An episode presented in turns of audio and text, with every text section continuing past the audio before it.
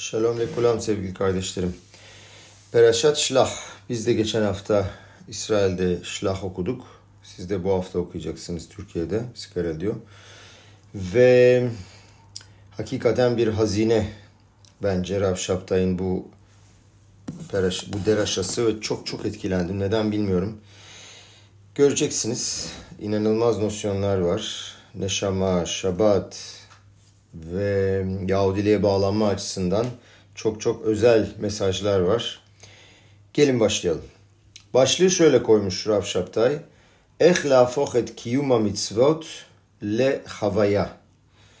Yani mitzvaların uygulamasını nasıl güzel bir deneyime dönüştürebiliriz? Keyifli bir deneyime de diyebiliriz aslında. Keyif lafı burada çok anahtar bir kelime. Tarih 11.6.2023, 22 Sivan 5783. Bazen insanlar ya Yahudi olmak çok zor derler. Bu gerçekten de doğru mu? Gordon Sachs adında bir iş adamı Amerika Birleşik Devletleri'nde 3000 kişinin karşısında konuştu. Bu arada Gordon Sachs'ı araştırdım. YouTube'da birkaç tane konuşmasını dinledim. Gerçekten çok çok etkileyici tavsiye ederim. Bu adam Amerika Birleşik Devletleri'nde 3000 kişinin karşısında konuştuktan sonra belli bir zaman sonra Rebbe Milubovich'in odasına girer. Rebbe ona der ki konuşmanı okudum. Görüyorum ki beynini çok iyi bir şekilde kullanıp idare ediyorsun. Sana bakıyorum ve görüyorum ki vücuduna da iyi bakıyorsun. Fakat acaba sorabilir miyim müsaade edersen ruhuna iyi bakmak için ne yapıyorsun? Neşamana iyi bakmak için ne yapıyorsun? Rebbe devam eder bu tanrısal ortaya çıkışa yani itgalut elokit dediğimiz tanrısal, tanrısallığın ortaya çıkışına ve Tanrı'nın dünyada faal olduğuna inanıyor musun der. Zaks cevap verir. Tanrı'ya inanıyorum. Fakat Tanrı'nın dünyada faal olduğuna ve tanrısal gücün ortaya çıkışına, çıkışına inandığımdan emin değilim. Tora'nın Tanrı'dan alınan ilhamla yazıldığına inanıyorum. Fakat Tora'da yazılan her kelimenin Akadosh Baruhu'dan geldiğine emin değilim. Rebbe bakar şöyle bir cevap verir. Der ki sanıyorum ki senin esas noktan ve düşüncen Tanrı hakkında düşünmeye çalışıyorsun. Onu anlamaya çalışıyorsun.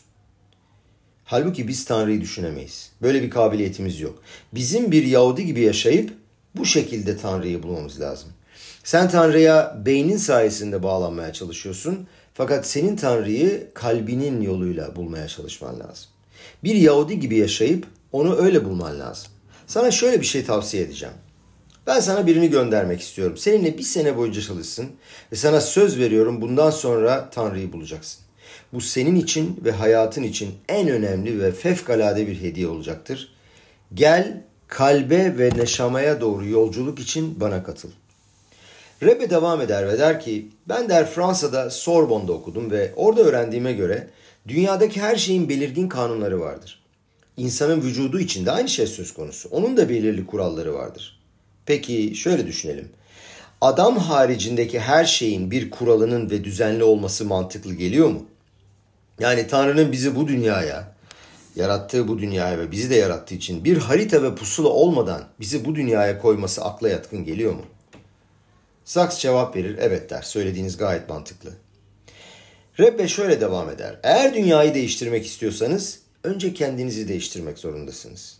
Nasıl ki suya bir taş attığınızda halkalar meydana getiriyorsa, Tanrı'ya ruhsal olarak bağlıysanız bu size bir güç verir ve bu sayede insanlara etki edebilirsiniz.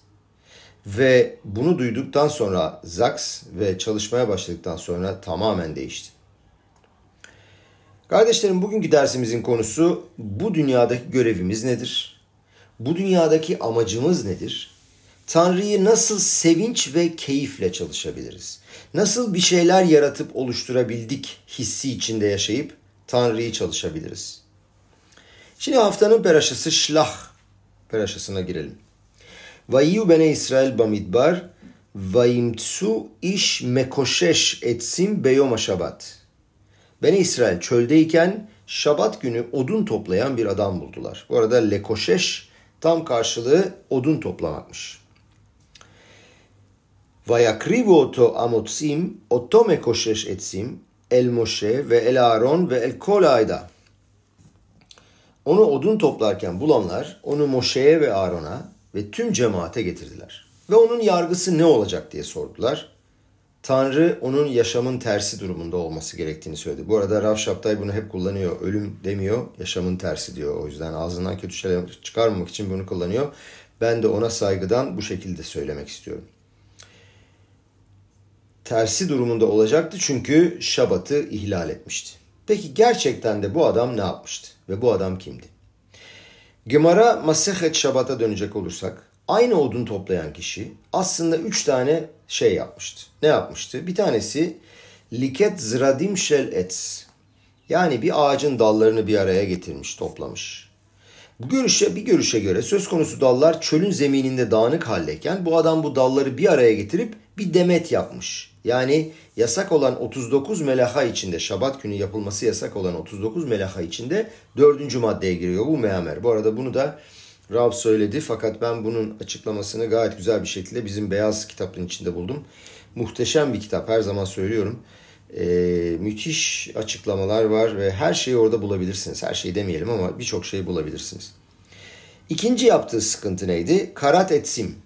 Söz konusu dallar ağaca bağlıydı bu düşünceye göre ve bu adam onları keserek bu sefer Şabat'ı ihlal etmiştir. Bu da üçüncü melaha kotser. Üçüncüsü de evir etsin bir şu tarabim. Yani bu odunları genel alanda e, bir şu tarabim bu arada toplumsal alan. E, dört ama veya daha uzun bir mesafe boyunda taşıdığı için suçludur. Bu da 39. madde otsa. Bu arada Reşut Arabim'in ne olduğunu bilmediğim için e, Rav David Seviye sordum. Size de açıklamak istiyorum. Bilenler belki tekrar etmiş olur, bilmeyenler öğrenir. Diyor ki Rav David Sevi, e, takribi 8 metre genişliği olan 16 ama olan üstü açık ve günde gene günde en az 600 bin kişinin geçtiği cadde ve sokak tanım olarak Reşut Arabim. Yani toplumun geçtiği yer. Ve bu alanda Şabat günü herhangi bir eşya taşımak ya da Reşut Ayahid'den yani bireysel alandan Reşut Arabime veya tam tersi Reşut Arabim'den Reşut Ayahid'e herhangi bir eşya taşımak yasak. Al yotse iş imekomu ve yomşevi. Yedinci günde yerinden çıkma. E, Masehet Şabat dört tane reşut belirtmiştir. Bir tanesi dediğimiz gibi reşut ayahid, tekil, e, bireysel alan, reşut arabim toplumsal alan, karmelit ve makom, mekom patur. Peki buradaki esas nokta nedir? Niçin bu adam bu hatayı yapmıştır? Birçok fikre göre bu Tora'nın verilişinden sonra yapılmıştı. Yani Matan Tora olmuştu. Ve bu adam birçok mucize görmüş. 10 tane belayı görmüş. Kızıldeniz'in yaralışını görmüş. Ribona Şalalam niçin böyle bir şey yapıyorsun? Bu kadar muazzam şeyler gördükten sonra. Bundan daha büyük de enteresan mucize şu. Midraş'ta yazılı olduğuna göre onun yapmış olduğu şeyi Leşem Şamayim. Yani bu adam bu işi Leşem Şamayim. Tanrı adına yapmak niyetiyle yapmıştı. Kötü bir niyeti yoktu. Peki Şabat'ta melaha yapmanın yani yasak olan melahaları yapmanın Leşem Şamayim ile ne alakası olabilir? Bundan daha da fazlası. Çok enteresan bir midraş var sanki Tanrı bile şaşırıp Keilu Kivyahol Moshe Rabenu'ya sormuş. Bu adam nasıl böyle bir şey yapar? Ne, bu demek oluyor ki gerçekten açıklaması çok zor bir olay var ve acaba bu olayın arkasında ne vardı? Bunu bir araştıralım. Biliyorsunuz ki kardeşlerim Tora'da her şeyin arkasında pşat, druş, remez ve sod seviyesinde açıklamalar vardır. Pşat daha yüzeysel, druş biraz daha derin, remez daha derin ve sod artık Pnimiuta Tora dediğimiz Zoar ve Tora'nın içselliğini açıklayan sırları. Pşat'ı biraz evvel Gemara'nın açıklamasıyla izah ettik. Bu üç tane bahsettiğimiz e, kısım. Üç tane bahsettiğimiz fikir. Gelin birlikte Sefera Zoar'dan bir paragraf önerelim. Zoar Tora'nın dediğimiz gibi batını yani içsel pnimi açıklamasıdır ve bize olay hakkında bambaşka fevkalade derin bir bakış açısı öğretir. Burada özel belirli temel bir yöntem vardı. Ne hakkında? Tanrı'ya nasıl daha fazla yaklaşabilme konusunda temel bir yöntemden bahsediyoruz. Prensip olarak da ne yapmamız gerektiği hakkında bize bir bakış açısı vermektedir. Zohar Akadoş şöyle der. Bu adamın toplamış olduğu ağaç dalları öylesine ağaç dalları değildi. Onlar etz ahayim yani yaşam ağacı ile etz adat, meşhur etz adat, iyi ve kötüyü bilme ağacı idi. Yani peki biz bunların etz ahayim ve etz adaat olduğunu nasıl söyleyebiliriz? Biliyoruz ki bu ağaçlar Ganeden'deydi, cennetteydi. Burayla ne alakası var? Zohar diyor ki fiiliyatta diyor o bu ağaçlardan dalları kesip demet yapıp fiziksel olarak toplamadı diyor. O hangi ağacın daha yüksek seviyede olduğunu kontrol etti. Etz ahayim mi yoksa etz adat mı? Kim diğerinden daha önemli ve daha büyük olduğunu belirlemek için özellikle titizlendi. Etz adat yoksa etz ahayim. Mekoşeş kelimesinin açıklaması nedir? Bu arada e, demiştik lekoşeş odun toplamak ama burada başka bir anlamına da geliyoruz. Mekoşeş mehaşev bodek yani hesap etmek, kontrol etmek. Ekeş. Ekeş kelimesine baktım analoji diyor. Yani benzeme, paralellik, kıyaslama. Yani Tora'nın istemiş olduğu 13 karakter özelliğinden bir tanesi ekeş. Nedir bu? Tora'da öğrendiğimiz birçok kural her iki yerde ayrı yerde, her iki ayrı yerde aynı kelime bulunuyorsa bu olayla ilgili belirli kuralları diğer olayla ilgili olan kurallarla aktarabilirim.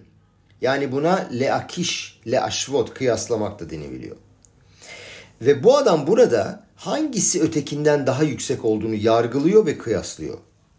Peki bu adamın içinde ne kaynıyordu? Ne görmek istiyordu? Ne demek oluyor yani ets adat mı yoksa ets ahayim mi daha yüksek seviyeli? Bu bizim için ne ifade ediyor? Bize ne mesaj veriyor? Ets ahayim bir şeyi sembolize ediyor. Ets adat da başka bir şeyi sembolize ediyor. Şimdi gelin tek tek bunların bir içerine, içine girelim ve anlamaya çalışalım. Ets adat. Tora'da öğrendiğimize göre ets adat tov vera yani iyi ve kötüyü bilme ağacı dediğimiz bunu daha evvel Sefer Berişit'le alakalı derslerde okumuştuk. Akadosh Baruhu Adam Arishon'u yarattığı zaman tamamen saf ve temizdi. Yetser arası yani kötü dürtüsü yoktu. Yetser ara onun dışında kalıyordu. Yetser ara nerede vardı? Nahaş'ta, yılanda mevcuttu. Ve Ra kötülük dışarıdan gelmek zorundaydı. Kendi açısından Adam Arishon'un hata yapmak için hiçbir tutkusu ve isteği yoktu. Peki biz ets ada tov ve derken ne demek istiyoruz? Ets da iyi ve kötünün birbirine karışmış olduğu bir konsept vardı. Yani bir şeyin iyi veya kötü olduğunu kontrol edebilmek için da'at yani akla, zekaya, mantığa ihtiyaç var. İşte buna biz ets adat diyoruz. Yani benim hissiyatımda, özümde ve gerçeğimde iyi ve kötü karışmış bir şekilde. İnsanda iyi ve kötü arasında seçim özgürlüğü olmasının konsepti aslında budur. Yani görüyorum iyiyi de kötüyü de ve iyiyi seçiyorum. Aklımda mantığımda seçiyorum. Badat ani boher. Ve her şeyin iyi ve doğru olup olmadığını sınamak için onu kontrol ediyor. Peki kim bu adama et adat ağacından yeme hatasını yaptırdı? Biliyoruz Nahaş. Havva yoluyla fakat esas yaptıran sebep Nahaş, yılan. Ne dedi Nahaş aslında? Nasıl onu ikna etti? Şöyle dedi Nahaş. Çok zeki bir adamdı bu arada. Ve onun e, öyle basit bir yılan olduğunu e, sanmak saflık demek. O e, Yetserara yani kötü güçlerin prensi ve çok yakışıklı ve ağzı çok iyi dil yapan bir e, kral olduğu söylenir.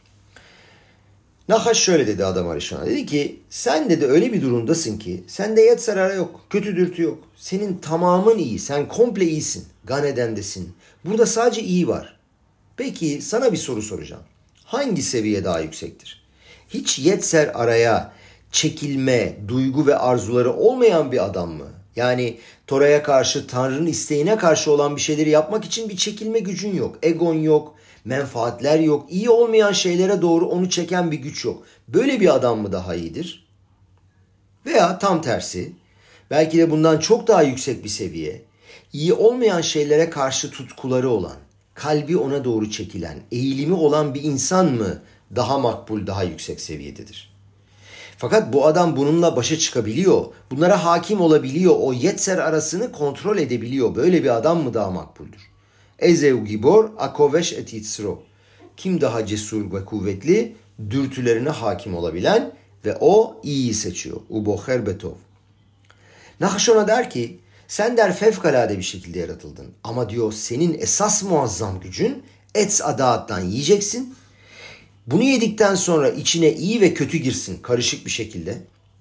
Ve sonra diyor Akadosh Baruhu'yu çalışmaya başla. Bu şekilde büyüyebilirsin. Bu şekilde yeşerebilirsin. Ve Tanrı'nın yapmadığını istediği şeyleri özgür seçim yoluyla yapabilirsin. Robot olmazsın. Ve sen kendin öyle bir durumda olursun ki yeni bir keduşa yaratırsın. Yeni bir kutsiyet yaratırsın. Adam Arishon düşündü onun bu tavsiyesini ve iddiasını kabul etti. Tamam dedi haklı bir iddia. Dolayısıyla bu yüzden et sadaattan yer ve ne olur içine kötü girmeye başlar. Ve bunun sonucunda maalesef onun hakkında yaşamın tersi kararı verilir. Fakat et sahayim tamamen farklı bir şey. Bu sefer Etzada, Etzahayim inceliyoruz. O gerçek hayat. Hayatının tüm anlamı ve esası kutsiyet, keduşa. Tüm anlamı Tanrı ile olan birliktelik ve bağlantı. Tüm esası ve özü tanrısallığın açığa çıkması. Ve her zaman Akadosh Baruhu ile sonsuz bir bağlantı hissedersin. Adam Arishon'un hatadan evvel hissetmiş olduğu gibi. Ve o odun toplayan adamın kendisi ki birazdan kim olduğunu göreceğiz hangi seviyenin daha yüksek olduğunu kıyaslayıp kontrol ettikten sonra gördü ki Etz Adat çok daha yüksek bir seviyedeydi. Çünkü Etz Adat yediğin zaman onun seviyesindeyken melek gibi veya bir robot gibi değilsin. Bir takım şeylerle mücadele ediyorsun. Başa çıkmaya çalışıyorsun ve bundan büyüyorsun, yeşeriyorsun. Yetser araya hakim olabilmek için açığa çıkarman gereken kendi içsel güçlerini ortaya çıkarıyorsun. Ve Keduşa'nın tersi gibi görünen olaylarda yani maalesef problemli olaylara girdiğinde Keduşa'ya devam ediyorsun. Ve oraya işte oraya ki en zor şey olan şey o kötü e, sıkıntılı yerlere Keduşa'yı sokuyorsun. Kutsiyeti sokuyorsun. Şöyle bir spor anlatırlar. Anşey Helem, Helemli insanlarla alakalı bir hikaye vardır. Bir zamanlar bu insanlar tartışmışlar. Ay ışığı mı yoksa güneş ışığı mı daha kuvvetlidir? Bu tartışma, bu münakaşa iki buçuk sene sürdü ve sonunda karar verdiler ki ay ışığı güneş ışığından daha kuvvetli. Peki neydi bunun sebebi? Çok basit. Dediler ki güneş ışığı gündüz ışık varken aydınlatıyor. Bunda bir akıl ve bilgelik yok, bir hokma yok. Ay ise diyor gece ışık yokken aydınlatıyor ve esas bilgelik budur diyor. Ve bu sana dünyada bir misyon veriyor, bir değer veriyor. Sınırların ötesinden giden, seyahat eden ve önemli bir görevi olan bir savaşçı ve bir asker gibi. Amansız bir hastalığa ilaç bulan bir bilim adamı gibi. O adam stres ve yük hissetmez. Tam tersine der ki bu dünyada benim bir misyonum var, bir görevim var diye hisseder. Kişi Yahudilik hakkındaki bu bakış açısını anladığı ve içselleştirdiği andan, bunu algıladığı andan itibaren bu dünyaya kutsiyeti yaratmak ve yaymak için geldiğimiz duygusunu hissettiğimiz anda artık bu bir yük olmaktan, baskı olmaktan, stres olmaktan çıkar. Gelin Magid Duvne'nin getirdiği enteresan bir misale bakalım. Yeşaya peygamberde bir pasuk var. Amzu yatsarti li teilati yesapeu. Onları bu halkı bana yaklaşsınlar diye yarattım. Aval ve lo otikarata Yakov ki yagata İsrail. Şöyle de açıklayabiliriz. Demiştik ki bu halkı kendim için oluşturdum beni met etsinler, bana şükretsinler diye. Fakat sen bana takıp tapınmadın ey Yakov. Çünkü benden usandın, benden bezdin. Ve lo oti karate Yakov ki yagata bi İsrail. Basitçe Tanrı şöyle diyor. Diyor ki İsrail halkının, Am İsrail'in benle bağlantısı yok. Ne demek istiyor? Yani diyor İsrail halkı usanmış artık, yorulmuş. Bu yüzden bana dua etmiyorlar. Peki bunun içsel olayı, anlamı nedir? Magid bununla ilgili bir misal veriyor. O her şeyi anlatmak için Magid bir Bidun'a misal verilmiş. Zengin bir adam otele gelir ve bir oda ister. Ona üçüncü katta çok güzel bir oda verirler. Ve sonradan der ki patrona birisi lütfen benim şu valizimi aşağıdan getirsin. Kendisi de üçüncü kata çıkar. Patron yanında işçisi olmadığı için valizi alır ve taşımaktan nefes nefese kalarak yukarı çıkar ve Valizi ona getirir. Adam bakar şöyle. Çok üzgünüm der ama senin nefes nefese kalmanı ve bu kadar terlediğini görünce sanki benim valizimi getirmedin gibi görünüyor. Benim valizimde sadece pırlantalar vardı ve bu kadar ağır değildi. Sen herhalde başka bir şey taşıdın ve terledin. Akadosh Baruhu diyor ki Lo oti karata. Bana tapınmadın. Beni çağırmadın diyor. Peki niçin beni çağırmadın diyor. Sen diyor çünkü Tanrı benim Yahudiliğimi almıyorsun. Niçin ki Yagata İsrail yani Yagata Yegiya ve Avoda kelimelerinden geliyor. Yani çok yoruldun ve çalıştın. Niçin diyor benim Yahudiliğimi almıyorsun? Niçin bu kadar yorulup çalıştın? Eğer Yahudilik, bakın bu cümleyi belki de başlık olarak koyacağım. Eğer Yahudilik depresyon, üzüntü, stres ve gerilime sebep oluyorsa bu Yahudilik değildir. İbranicesine söyleyeceğim. Çok etkili bir cümle çünkü. İma yahudut goremet leha lahat dikaon atzvut zello yahudut. Eğer Yahudilik depresyon, üzüntü, stres ve gerilime sebep oluyorsa bu Yahudilik değildir. Bu senin Yahudiliğe bakış açının doğru olmadığına işarettir. Dolayısıyla senin bakış açını değiştirmen gerekir. Çünkü birçok şey, çok kere öğrendiğimiz gibi her şey kafada başlar kardeşlerim. Ve baş sana kalbindeki duyguyu verir. Neyi görüyorsun? Pozitif mi, negatif mi? Her Yahudiliği insanların üstüne baskı yapıyor veya stres yapıyor gibi yaratıyor gibi görürsen o zaman kişilerin üstünde zor kullanıyor gibi algılarsan sen doğru Yahudilikte değilsin. Lo tikarata. Benle kesinlikle bağlantıda değilsin. Affedersiniz. Rebbe şöyle der. Sukot'ta bir kuralımız var. Mitstaer patur mina suka.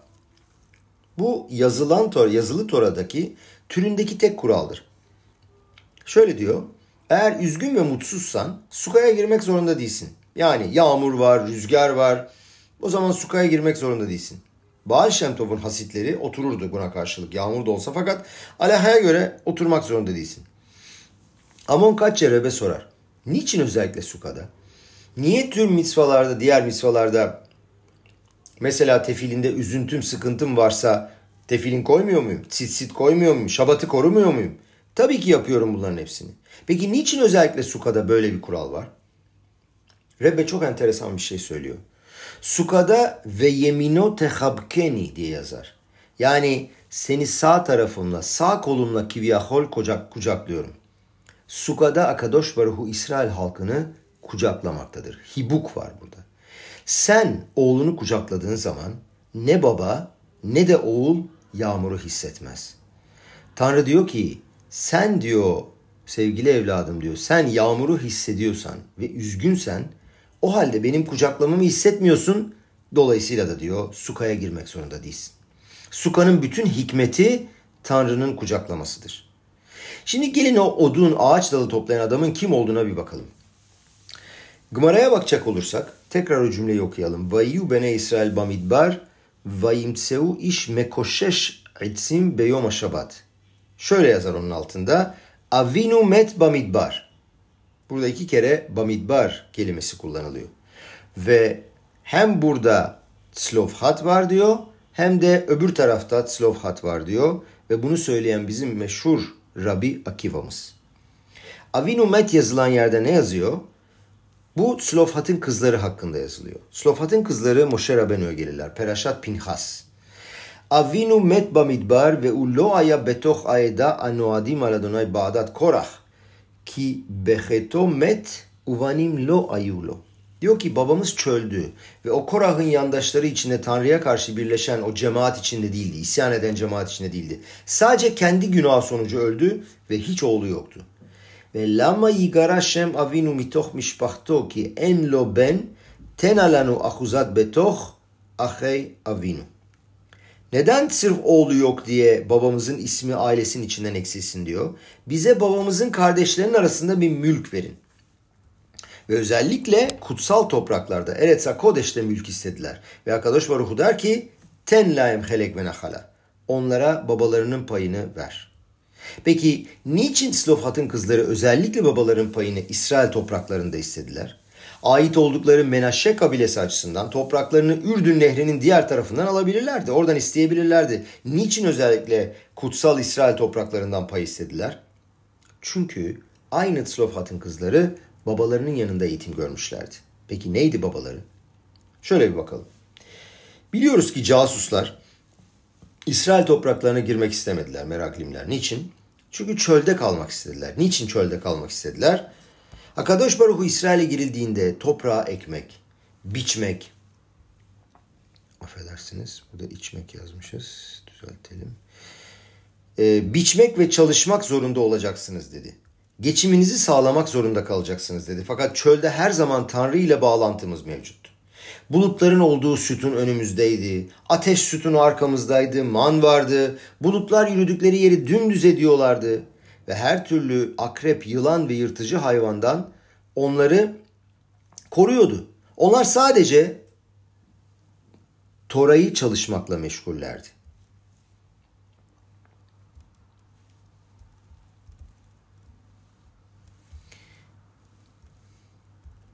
Hiçbir geçim dertleri yoktu. Bu dünyada, bu dünya ile alakalı olaylarla hiçbir alakaları yoktu. Akadosh Baruch onlara her şeyi veriyordu ve istediği bir tek şey vardı. Sadece benimle olun. Ve biliyorlardı ki İsrail topraklarına geldiklerinde böyle bir bağlantıları olmayacaktı. Dolayısıyla bulundukları kutsiyet seviyesi ve durumundan dolayı çölden çıkmak istemediler. Onlar Tanrı'ya bağlı kalmak istediler. Fakat kritik nokta işte tam da burada. Akadosh Baruch özellikle İsrail topraklarına girmemizi istedi. Niçin? Kutsal toprakları öğrenmek ve onun içinde ne olduğunu ortaya çıkarmak için. Bu dünyaya inip onu saflaştırmak için. Daha önce söylediğimiz gibi bu Etz Adat'ın çalışmasıydı. Ve Tzlofhat casusların fikrinde değildi. Aynı Tzlofhat ağaçlar arasında bir mukayese yaptı ve dedi ki Etz Adat Etz Ahayim'den daha yüksek bir seviyede olduğunu gördü. Ve buna karar verdi. Niçin? Çünkü dedi ki özgür seçimim olduğu ve bununla mücadele ettiğim ve bununla başa çıktığım zaman o zaman insanın büyüklüğü ortaya çıkar. Vetzlofhat'ın kızları evde bunu öğrendiler. Ve bunu içlerine çektiler. Bunu özümsediler ve işte o yüzden İsrail'deki paylarını istediler. Onlar özellikle toprağın içine inmek istediler. Oradaki kutsiyeti açığa çıkarmak için. Yazılı olduğu gibi Hamesh Ahayot hem Hahamot ve Tzatkaniyot. Onlar beş kız kardeşti. Hem bilge hem de sadık. Peki şimdi soruyorum size kardeşlerim. O halde aslında Tzlofhat'ın hatası neydi? O sadece Etz Adat'ın Etz Ahay'ından daha yüksek bir seviyede olduğunu düşündü. Biliyoruz ki Etz Adat'ı sembolize eden Bale teşuvalar var.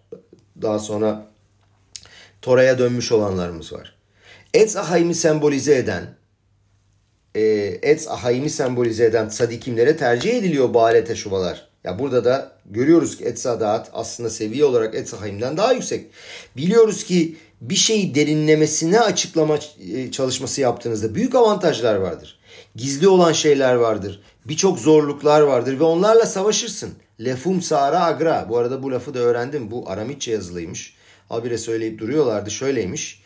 Lefi atsar asahar. Yani ne kadar zorluk varsa onları yenersen o kadar büyük avantajlar yakalarsın. Yani ne kadar sıkıntılı çalışmalar yaparsan o kadar senin için iyi. Lefum sara agra.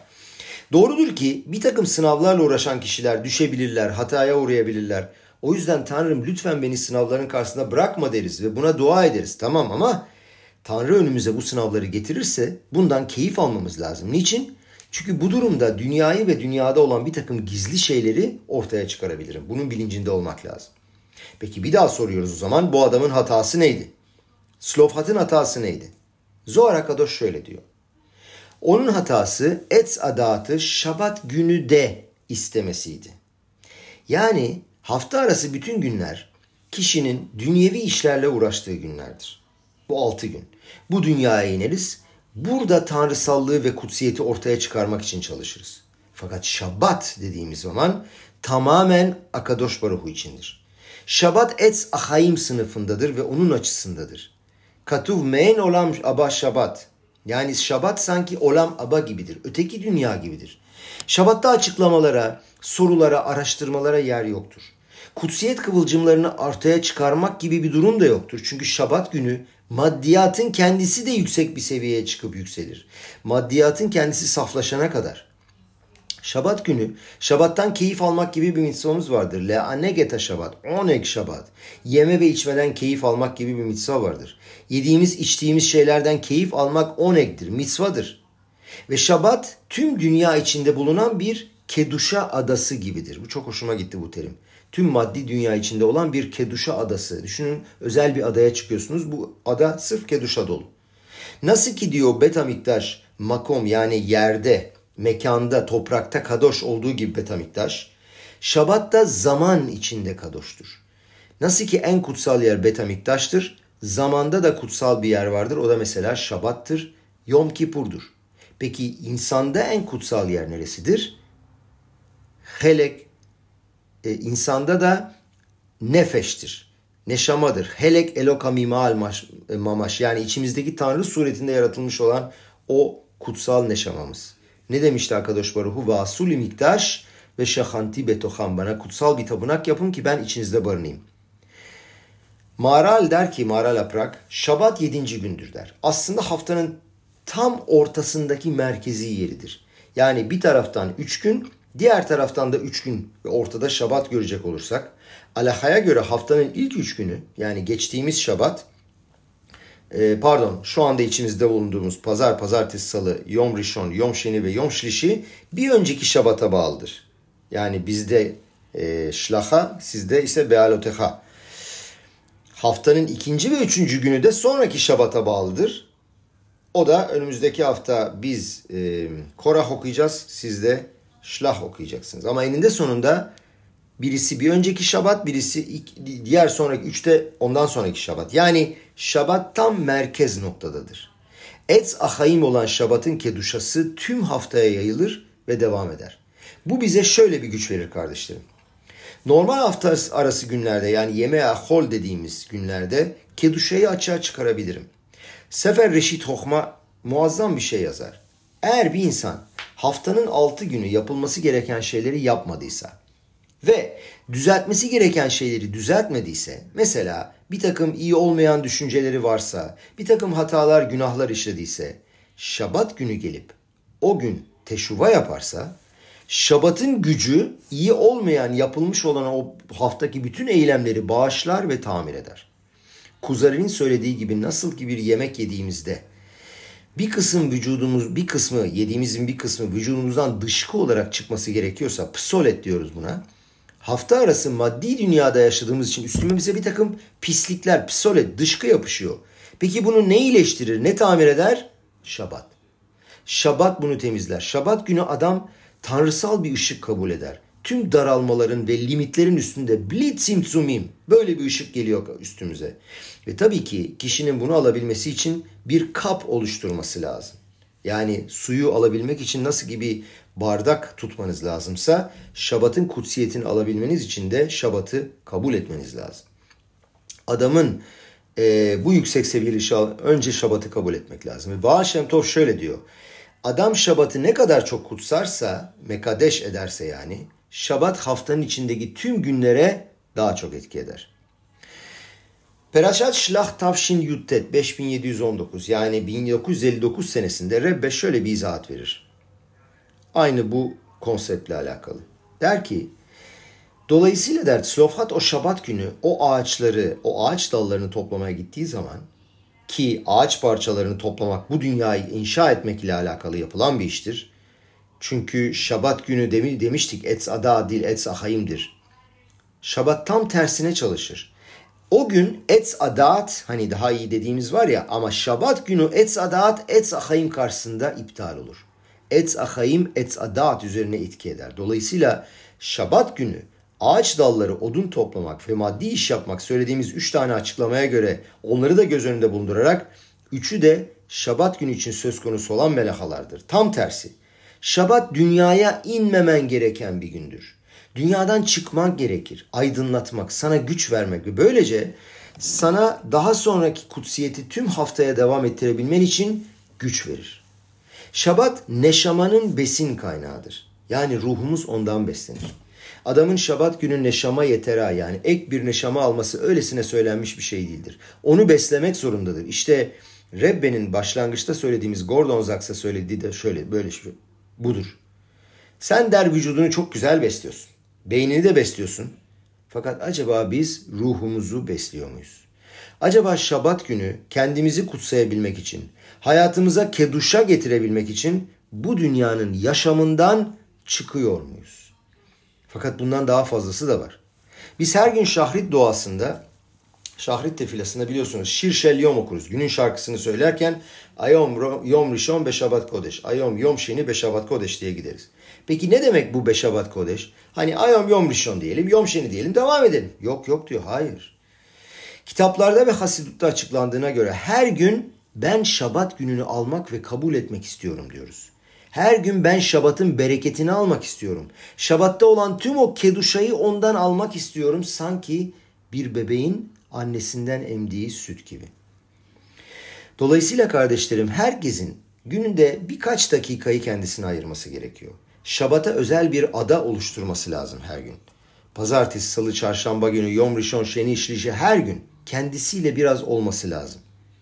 Dolayısıyla alahaya göre iyi bir yemek, iyi bir yemek görüyorsam bunu şabat için saklamam lazım. Çünkü kutsiyeti keduşayı hafta içi günlerde de devam ettirmek istiyorum. Çünkü ets adat ile ilgilendiğim hafta içi günlerde şabat için olmayan olaylarda zayıflayabilirim ve hata yapıp düşebilirim. Fakat tüm dünyaların üzerinde olan şabatın ışığı parladığı ve aydınladığı anda işte o zaman o ışığı alıp ets adata inebilecek gücü elde edersin ve böylece düşmezsin. Yani bir miktar şarj oluyoruz da diyebiliriz. Tam tersine günleri kutsarsın ve ruhani olarak yükseltirsin günleri. La lot oto lek duşa. Şöyle bir örnek var, bir deneyim var. Bir Baal Teşuva Rav Şapta'ya bir keresinde şöyle bir şey söylemiş. Demiş ki tüm hafta şabatı bekliyorum. Niye? Bu adam denize çok dalan bir adammış. Arada bir demiş yukarı çıkıp kafamı dışarı çıkarıp hava alıyorum. Ve tekrar dalabilmek adına güç toplamak üzerine düş, güç toplamak üzere nefes almak için başımı çıkarıyorum. Başka denize dalan insanlar da var ki bu sefer sırtlarına oksijen tüpü koyuyorlar. Suyun altında daha fazla zaman kalabilmek için. Adam diyor ki ben şabat günü diyor kafamı dışarı çıkarıyorum ve muazzam miktarda keduşa pompalayabilirim kendime ki bu keduşa bana bütün haftaya devam etsin diye. Birçok kitapta yazılı olduğu gibi şabat ve hafta içi günler ağaç dalları gibidir. Pardon ağaç ve dalları gibidir. Yani şabat ağacın kökü ve dalları diğer günler gibi. Şöyle örnek vereceğim. Dallar ve yapraklar doğada köklere ışık ve oksijen yollarlar güneşten aldıkları. Kökler ise aynı dallara ve yapraklara su ve ihtiyaçları olan birçok çeşitli farklı madde verirler. Şabat ve hafta içi günlerde aynı bu şekildedir. Güzel bir örnek. Birisi ötekine etki eder. Şabat bana güç verir, o köktür. Ve hafta içi günlere ortaya çıkardığım muazzam bir güç verir. Hafta içi günlerde aslında Şabat'ın görevini yaparlar. Yani Keduşa'yı hafta içi günlere de indirme görevini. İşte kardeşlerim Slofhat'ın hatası buydu. O şabatı hafta içi günlerden koparmak istedi. O şabat günü de et adat ile ilgilenmek, uğraşmak istedi. Yani şem şamayim için uğraşı denilen kelimelerin kesin olmasının anlamı buydu. Hangi şem şamayimi kastetti? Açıklamalar, soruşturmalar istedi. Bir şeylerin aşağı çıkmasını istedi. Et adat ile şabat günü de ilgilenmek istedi.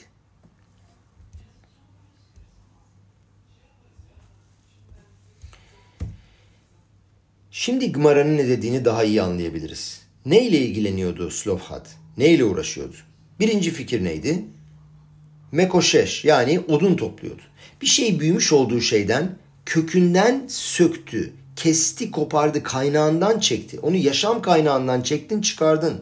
Et adatın hayat kaynağı, yaşamsallık kaynağı aslında et sahayimdir. Bizim bütün amacımız et adatı kontrol edip ona etki yapabilmesi için et ahayim yani hayat ağacını alabilmemizdir. Ve sen et ahayimde olan şabatta, şabatın gücünü kaynağından koparıp attığın anda şabatı sanki hafta içi bir günmüş gibi değerlendiriyorsun. Çoğumuzun yaptığı gibi. İşte hatayı burada yapıyorsun.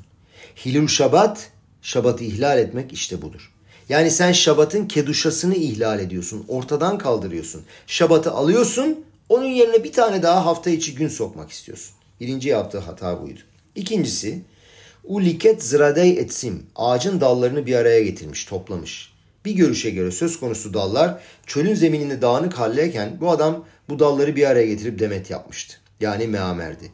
Ne demek oluyor tek bir demet yapmak? Yani sanki et sahayimi alıp onu iptal edip et sadatın içine sokmak istiyor. Tek bir ağaç yapmak istiyor. Üçüncü fikir. Evir etsin bir şu tarabim.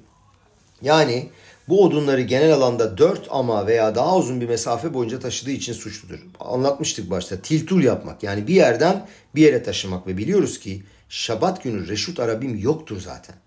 Reşut Arabim'in sembolü nedir? Bu dünyadır, maddi dünyadır. Şabat günü ben sadece Tanrı'yı hissediyorum. Bu maddi dünyada yaşamıyorum. Öyle bir oluyor ki Şabat sanki Reşut Ayahit. Tek bir kişinin yaşadığı dünyadır. Onun domainidir. Bununla alakalı bir sipur var. Çok önemli ve ciddi bir adam. Rav anlatıyor, Rav'ın ağzından anlatıyorum. Bana şöyle dedi diyor. Bana Şabat'ı nasıl hissettiğini tanımlamaya çalıştı ve bence çok çok e, önemli ve e, etkileyici bir spor olduğunu düşünüyorum. Diyor ki adam, ben diyor genel olarak vücudun genel olarak vücut ve etten oluştuğunu hissetmiyorum. Bende çok daha derin bir şey olduğunu hissediyorum. Çok ruhani ve manevi bir şey. Ve çoğu zaman bu duyguyu özellikle içinde bir boşluk olduğu zaman hissediyorum. Vücudumda niye böyle bir boşluk hissettiğimi de anlamıyorum. Param çok var. Güzel bir evim var. Güzel bir ailem var. Ne eksiğim var ki diyor. Ve Yahudiliğe yaklaşmaya başlamadan evvel bu boşluğun nereden geldiğini anlayamıyordum. Fakat birdenbire farkına vardım ki bende başka bir şey var. Ruhumda bir şeylere susamış olan bir şey mevcut. Onun için bir arabanın güzel olması veya çirkin olması hiçbir şey ifade etmiyor benim için. O, o neşama bir şeyler arıyor diyor. Ve birdenbire anladım. Niçin bazen çok sinirlendiğim zaman veya birileriyle alakalı dedikodu yaptığım zaman iyi hissetmiyorum? Kimdir bu kendini iyi hissetmeyen? Ben diyor, ben tamamen egoyum. Sadece kendi onurumu ve isteklerimi düşünüyorum. Niçin bana böyle bir baskı ve stres yapıyor? Çünkü diyor bende başka bir kısım var. Bende neşama var. Ve Yahudiliğe yaklaşmaya başladığım zaman birdenbire Şabat günü neşamam ile buluştuğumu hissettim. Ve onun gözlüklerini kendime giydirmeyi denedim. O bana nasıl bakıyordu bunu anlamaya çalıştım. Onun gözlükleriyle kendime bakmayı denedim. Acaba o hayata nasıl bakıyordu? O geçim sıkıntılarıyla dolu olan tüm bu dünyaya nasıl bakıyordu? Ve birdenbire o fevkalade heyecan verici bağlantıyı hissettim. Ve bunu bana anlatırken adamın gözlerinde inanın ki yaşlar vardı. Tanrı Tanrı ile olan muhteşem bağlantıyı hissetmeye başladım. Akadosh Baruch'un bana bu hayatta vermiş olduğu o büyük hazineyi neşamamı anlayıp, kabul edip değer vermeye ve Tanrı'ya bunun için teşekkür etmeye başladım. Tanrı'nın bana vermiş olduğu müthiş bir hazine olan bu dünyadaki görevim için teşekkür ettim. Çünkü Akadosh Baruhu bana güveniyordu. Sanki bütün bu dünyaya, kozmosa bakıyordum. Milyonlarca, milyarlarca insan var. Ben ise yanda duruyorum ve Tanrı beni bütün bunların arasına gönderiyor ve bana diyor ki senin burada bir görevin var. Ve söylemem gerekiyor ki bazen Neşamam ile yaptığım çok derin ve enteresan sohbetler oluyor. Ve bu bana hayatta yön ve anlam veriyor. Ve işte o zamanlarda ben zannettiğim kadar kötü bir insan olmadığımı hissediyorum. Neşaman bana sende her zaman çok fazla iyilik var mesajını veriyor. Ve her adamda bunu açığa çıkarmak için de kesinlikle bir potansiyel vardır. Wow! İşte bu benim şabatım. Baal Şemtov'un muazzam misalini hatırlıyorum. Zengin bir adam sokakta yürüyormuş. Birkaç tane adamın ayakta durup bir kişinin etrafını sardıklarını görür. Gider yaklaşır. Bakar ki bir adam keman çalıyor. Fevkalade bir melodi çalıyordur. Ve o kadar beğenir ki bu melodiyi adama birkaç defa çalması için ona para verir. Bu melodiyi sanki böyle kalbine ve beynine kazımak istemektedir ve başarır. Ve o zamandan sonra her kalktığı sabahta gününe bu şarkı bu melodiyle başlar. Yolda giderken bu melodiyi söyler. Ve kardeşlerim hepimizin bazen kendini kendine çıkan ve sürekli söylediğimiz melodiler vardır. Bir keresinde sabah kalkar adam ve trajedi melodiyi hatırlamamaktadır. Dener, bir daha dener fakat gelmez aklına. Bahşemtov der ki bütün şehre tabelalar koyar. Şehirdeki tüm müzisyenler bana gelsinler. Hepsi davetli ve bana bu kaybettiğim melodiyi geri verene 10 bin ruble vereceğim diye söz verir. Birçok müzisyen gelir kapısına. Sırada durur, beklerler. Sırası gelen odasına girer. En güzel şarkılarını, melodilerini çalar. Adam der ki senin çaldığın melodi gerçekten çok güzel fakat aradığım bu değil. Zeloze. Ve sürekli başka müzisyenler gelir. Hepsini dinler. Hepsine çaldığınız melodi çok güzeldir. Onlara para da verir emeklerin karşılığında olarak. Fakat bir türlü o istediği melodiyi bulamaz. Ve kardeşlerim sıkı durun. Baal Şemtov çok heyecan verici bir şey söylüyor burada. Diyor ki siz, ben ve her birimiz bu muhteşem melodiyi, bu müziği gökyüzünde duyduk. Neşamamız bu melodiyi orada satın aldı ve öğrendi. Ve onu sonra birdenbire bu dünyanın içine indirdiler. Ve bu dünyada aynı ışık, aynı kutsiyet ve aynı güzellik ve aynı parlaklık o zoar yok. Ve bu neşama yukarıda gökyüzünde duymuş olduğu o melodiyi hatırlamaktadır. O melodi ruhları canlandırmaktadır ve neşamamız yukarıda dinlediği o melodiyi aramaktadır. Bazen onu gider Hindistan'da arar. Bazen sporda arar. Bazen kuklacılıkta arar. Arabalara merak sarar. Onlarla ilgilenir ve bunu nerede ifade edeceğini arar. Bunu aslında neyle unutabileceğini ve unutturabileceğini, unutulmasına neyin sebep olabileceğini arar. Bir şarkının içine girer, bakar, yok der bu değildir, zeloze. Başka bir şeye bakar, o da değildir. Rav anlatır, burada bir Fransız gencimiz vardı der. Dünyada olup bitecek olan her şey başımdan geçti der. Her türlü eksperiyansı aldım. Sonra kendime dedim ki, sepasa. Fransızca bilenler bilir. Sepasa, zeloze bu değil. Kardeşlerim gelin neşamamızla sohbet edelim. Herkes ruhuna inansın bir kere. Kendi şabatına inansın. Her gününe inan ki o günde Tanrı sana et adatı verdi ve oradaki şeyleri açığa çıkarabilmen için vermiş olduğu her güne inan. Bir takım şeyleri oluşturmak için seni içine kutsiyet sokmak ve hayatımızı değiştirmek. Ailemle olan ilişkilerimi, bağlantılarımı değiştirmek. Çocuklarımın gözlerinin içine bakıp onlarla olan bağlantımı, bağımı hissedebilmek. Birbirine bağlanan ruhları, neşamaları hissetmek. Kadının kocasına, kocasının da karısının gözlerine bakabilmesi, içine bakabilmesi ve birbirlerine bağlanmaları.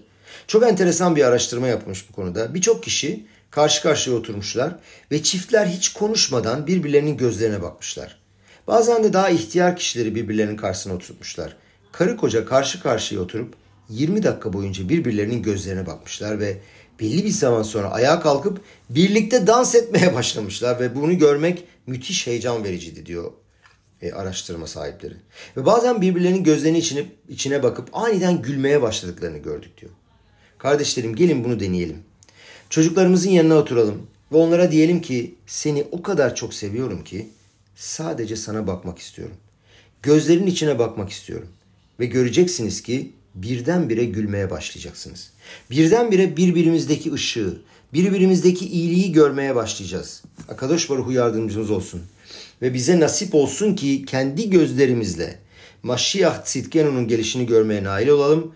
Burada bu dünyada lematami asarat fahim amen ve hen yiratson.